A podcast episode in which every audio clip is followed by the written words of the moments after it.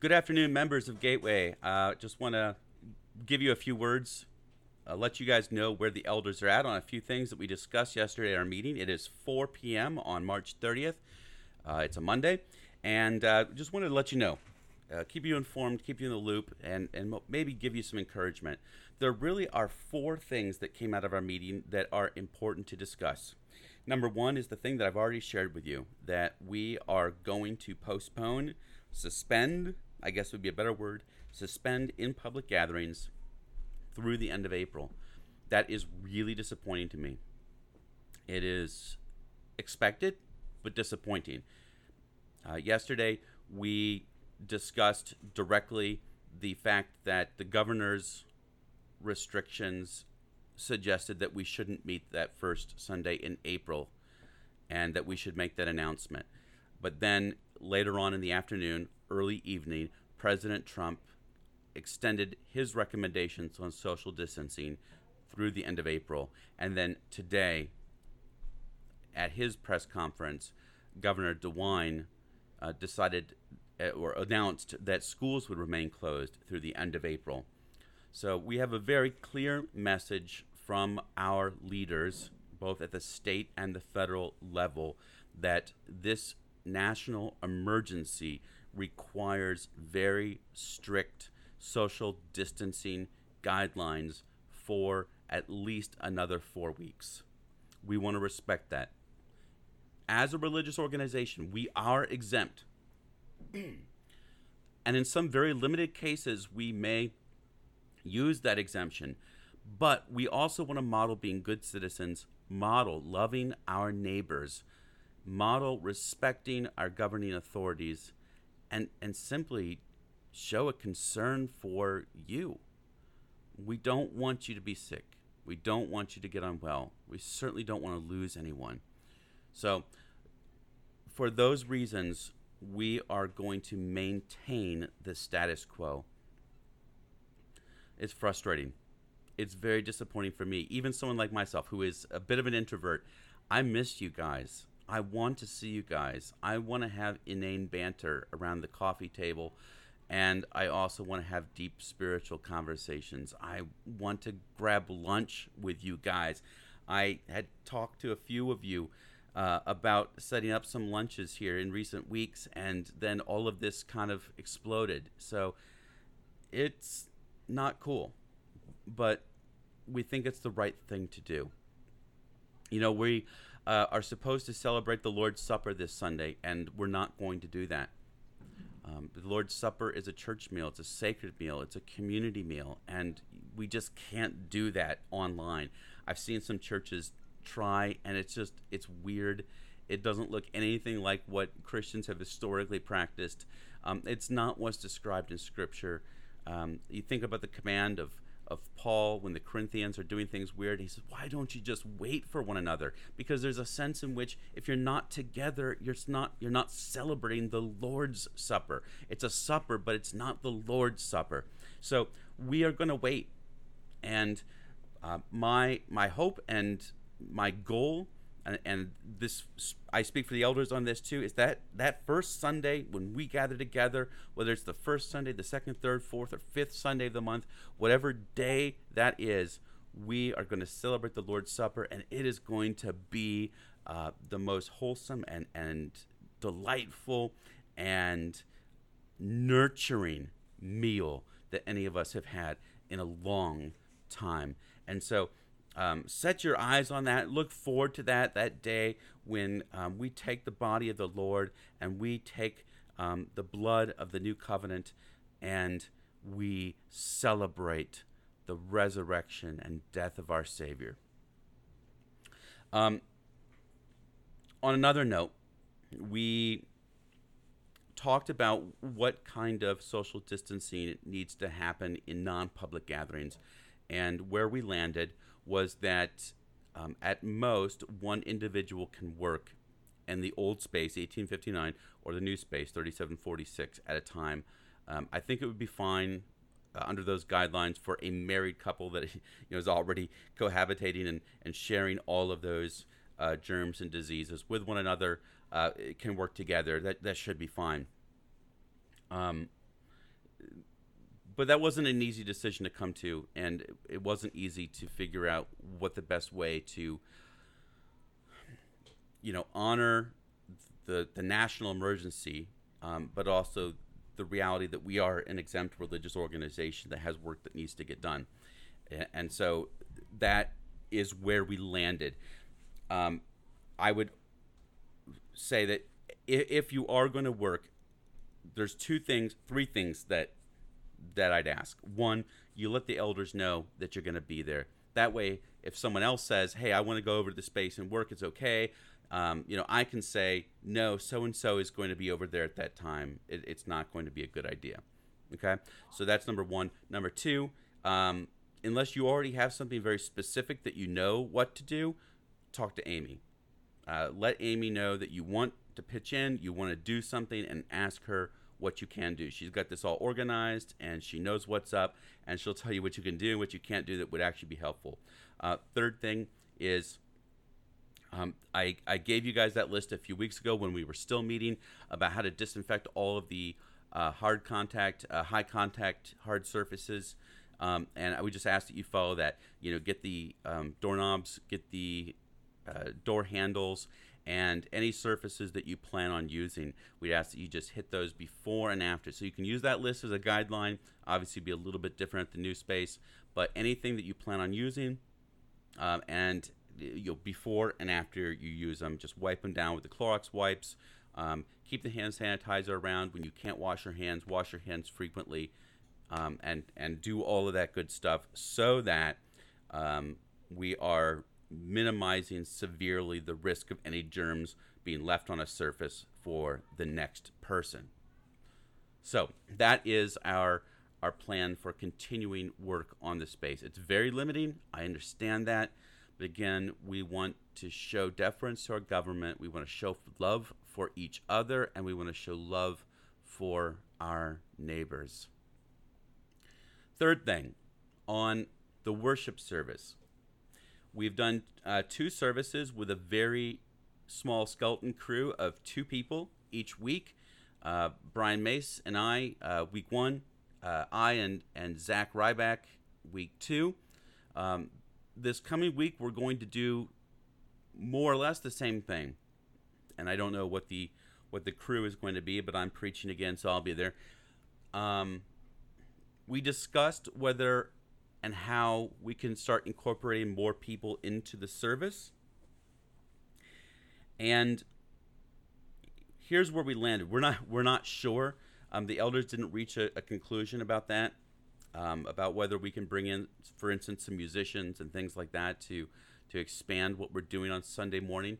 Um, but it became clear that outside of a, a rush and, and, a and a bunch of things just working perfectly, we probably weren't going to be ready to do that for this coming Sunday. So this this coming Sunday will will kind of be the same type of thing. One or two people you'll see up there, and it'll be very laid back. And we just encourage you guys. You know, we have our our, our playlist on YouTube, our playlist on Spotify. You can use those, or if you've got some musical in your home, they can pick up guitar. But but listen to a couple songs, sing a couple songs at home.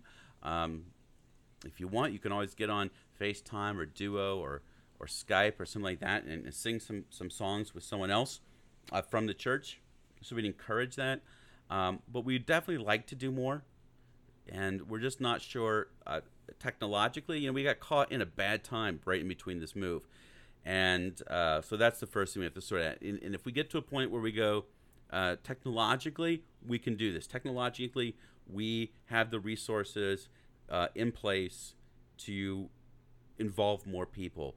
Then the elders will, will revisit that and, and make a decision about what's appropriate at that time. Um, so might might be hearing something from us on that next week uh, or in two weeks. It just kind of depends how things uh, uh, flow uh, with getting. Uh, sorry, with, with, with getting uh, microphone cables and instrument cables and, and power boxes and all that stuff set up. So there's just some some complications with that. We've got all new equipment, and it's cool. It's neat. Um, Speaking of which, I just cannot wait for you guys to really enjoy this new space. It is it is really beautiful, And uh, again, just we want to give thanks to um, those individuals who've really put a lot of work into making that happen. Um, but you know, you walk in there, you can't help but but miss the design elements and um, just having things done professionally, and and the design team um, that was led by Liz. Um, you know, really did a great job just just making the place look sharp. So, um, I can't wait for you guys to to enjoy that here's the last thing I want to talk to you guys about. And uh, this is the one that I think is both most sobering and most exciting. So here it goes. Um, look, things are going to get worse before they get better. Things are going to get worse before they get better. All the trend lines, all the thinkers, all the statisticians, all the medical experts, they all tell us that. Things are going to get worse before they get better. And that means there is going to continue to be an enormous economic impact on our country and our community. Now, it's possible that things might turn around very quickly after um, this COVID 19 threat has passed, but I wouldn't count on it. I wouldn't count on it. Um, there are so many good reasons to think that this is going to linger for a season. And what do we need to do as a church to be prepared to meet the needs of our church, of our members, of our family when an adverse economic circumstance falls upon them in this season? To that end, the elders have set up sort of a COVID 19 inspired benevolence fund at Gateway. This will be a separate fund that you can donate to on Planning Center. We generally don't use funds. We used a special fund to collect money in the aftermath of Hurricane Harvey. I think we used a special fund once to help out with Fifth Saturday. Otherwise, all of our receipts, all of our donations go into the general fund. And there's a good reason for that that the elders feel strongly about. We don't think that in general people should be picking and choosing the parts of the church that they like and funding those things. We think that the church should come together as a congregation, set the budget, say that these are going to be our collective priorities for the year, and then fund those things in the general fund but we don't have a benevolence fund. We have our Love Inc. fund, um, and there is probably some support and help for members in need through Love Inc. Nevertheless, they're going to get tapped out pretty quickly too, I imagine, and it's a um, it's a process. It, it's a process, and it, it, involves some hoops to get get help there. Um, we would like to be able to provide assistance and provide help more directly and potentially in bigger ways for our members. So, this is what we're going to encourage our members to do. This fund is going to be a hidden fund on Planning Center. So, if you go to Planning Center Giving, you will not see it in the drop down. You'll only see General Fund. You will have a special link that you can use to give money to this fund. And what we would ask that you do is not in any way diminish your giving to the general fund of Gateway Downtown. In fact, in light of the, the reality that giving is probably going to be down, you might even consider if there are ways in which you can give more. But what we would like you to do instead is to go above and beyond, above and beyond what you are normally giving to Gateway and making an additional contribution to the benevolence fund, to this COVID 19 benevolence fund. That could be a one time gift, it could be a recurring gift, it could be weekly, it could be monthly, it could be whatever schedule you want to set. The reason why we're asking you to do this is because we want to quickly build up a little bit of a war chest so that we can meet the needs in this coming storm. And everyone I'm listening to and everyone I hear from is telling me the storm is coming. This is not the mess. The mess is coming. It's going to get worse before it gets better. and I don't know what that will look like. But here's here's what we will use the fund for. This fund will be used to meet the needs of members who are in a crunch in this season. Um, it is this is not a uh, wider community fund. This is not an anybody in need fund. We have Love Inc. to do that, but this is our family taking care of our family. We th- those funds will be distributed uh, only on the basis of the elders voting. So it is not a Chris decision, it is an elders decision. So uh, if a need comes uh, to our attention, a request comes to our attention, we will make a decision about um, how much and in what way we can help meet that need.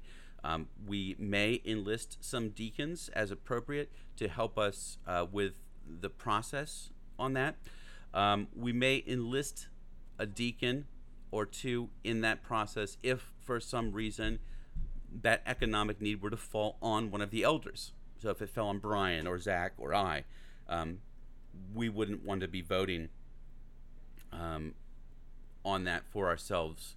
So you know, if it if it fell on Zach, for instance, uh, Brian and I would would want to get at least one deacon involved in that decision, um, just for accountability's sake and and for a tiebreaker's sake and, and that sort of thing. Um, the goal, though, is to, as best as possible, meet the needs of our community where they're at. So, um, h- how do you do that? Well, let me encourage you, first of all, in this season, right now, that you look at ways in which you can cut back your spending. Look at ways at which you can cut back your spending. Because, again, things are going to get better rather than worse. So, I would encourage everyone to cut back their spending, have a little bit of a war chest of your own, and contribute a little bit of your own to the church's war chest so that we have a remedy available in the time of a personal crisis, personal economic crisis for one of our members. A second thing you could consider doing um, we have these stimulus checks um, and direct deposits that are coming our way. Um, if you are in a good position, if you are in a position where that money is not necessary money, um, use part or all of that to help us fund this war chest. Uh, so that's another thing you can consider. Look, we don't need thirty thousand dollars in this war chest right now. Um, if we had a few thousand dollars in there, though, it could go a long way in helping us meet the needs that are in our community. That we could distribute them quickly and effectively um, in need, and and maybe by God's grace we won't need them. But we need to be honest with ourselves here. All signs point to the fact that we're going to need some resources. So please be frugal with your own personal budgets and look at how you can um, help us to kickstart, jumpstart this war chest um, in order to meet needs in our community over the next six, nine, 12 months. Now, I also want to be very clear this is a temporary fund. We do not generally want to have separate funds outside the general fund. So, this is a, a unique short term fund. It will, if there's anything left in it when this crisis is over, it'll roll into a general benevolence category in our general budget for 2021. That's what we hope is to have a a benevolence fund in our 2021 budget so it'll just come out of everyone's normal giving. But we're in an emergency. This is not an emergency that anyone anticipated. We don't have a war chest stored up. We have expended quite a bit of our reserves in getting the new space ready. And so we are asking, we are encouraging, we are exhorting you to try to go a little bit above and beyond what you normally give to help us put together a benevolence fund so that we can take care of each other. Like I said, um, I think that's a little bit sobering, and I hope also a little bit exciting. Sobering because we realize that the times that we are in are a bit dire, but exciting because it's an opportunity to rise to the challenge and show love and compassion. So look for an email from me that will be explaining how you can donate to this specific category through Planning Center Giving. One other thing this book that we brought around, um, I uh, brought around many of the books, and I left some with Joseph to take to the West Siders, and with Travis to take to some East Siders, and Zach to take to the South Siders. Um, this is a little tiny book by Tim Keller. Uh, not a hard read. Won't take you long at all to read it. Um, and we think it will be very encouraging. We thought it'd be really nice just as a church to all be reading the same thing, to all be saturating our hearts and minds with some similar thoughts. Here's what we'd encourage you to do. Rather than have some big fancy program, like a giant uh, book study on this online, here's what we'd ask you to do read the book. And then get together with someone else from the church or a couple other people from the church, not physically. We want you to social distance, but but get on the phone or uh, get on FaceTime or get on Duo or get on whatever messaging video chat app you like. Get face to face though. I, I, mean, if you can at all, um, seeing each other's faces is so valuable right now. And have a conversation about the book. Just have a conversation. No, no bullet points, no suggested questions, no suggested study guide. This is a tiny little book. Just use this as an opportunity to reflect on the ideas and, and to get together with someone else and talk about them. So we would just encourage you to do that and let that be a, something that encourages you and encourages someone else that you meet with uh, during this season. I'm just going to leave that on each of you to be responsible to to seek out someone to talk to. That's a way that you can show love in this season is to seek out someone that you can talk to and uh, have a conversation about it. Do this outside of small groups. Do this as something above and beyond small groups. Um, if you want to talk about your small groups also, fine. But do this above and beyond. You know, wouldn't, wouldn't it be great to, to see 20, 30, 40, 50 conversations uh, spurred on um, just by reading something together. And even, you know what, even if you hate it, even if you think that everything Tim Keller says is wrong, well, great. I mean, at least you had a, a wonderful face to face conversation with someone about how stupid the book was. And uh, right now, in this season, that's that's kind of valuable. So I hope you're well. I miss you guys. I look forward to seeing you again as soon as possible. God bless you, and we'll talk again soon.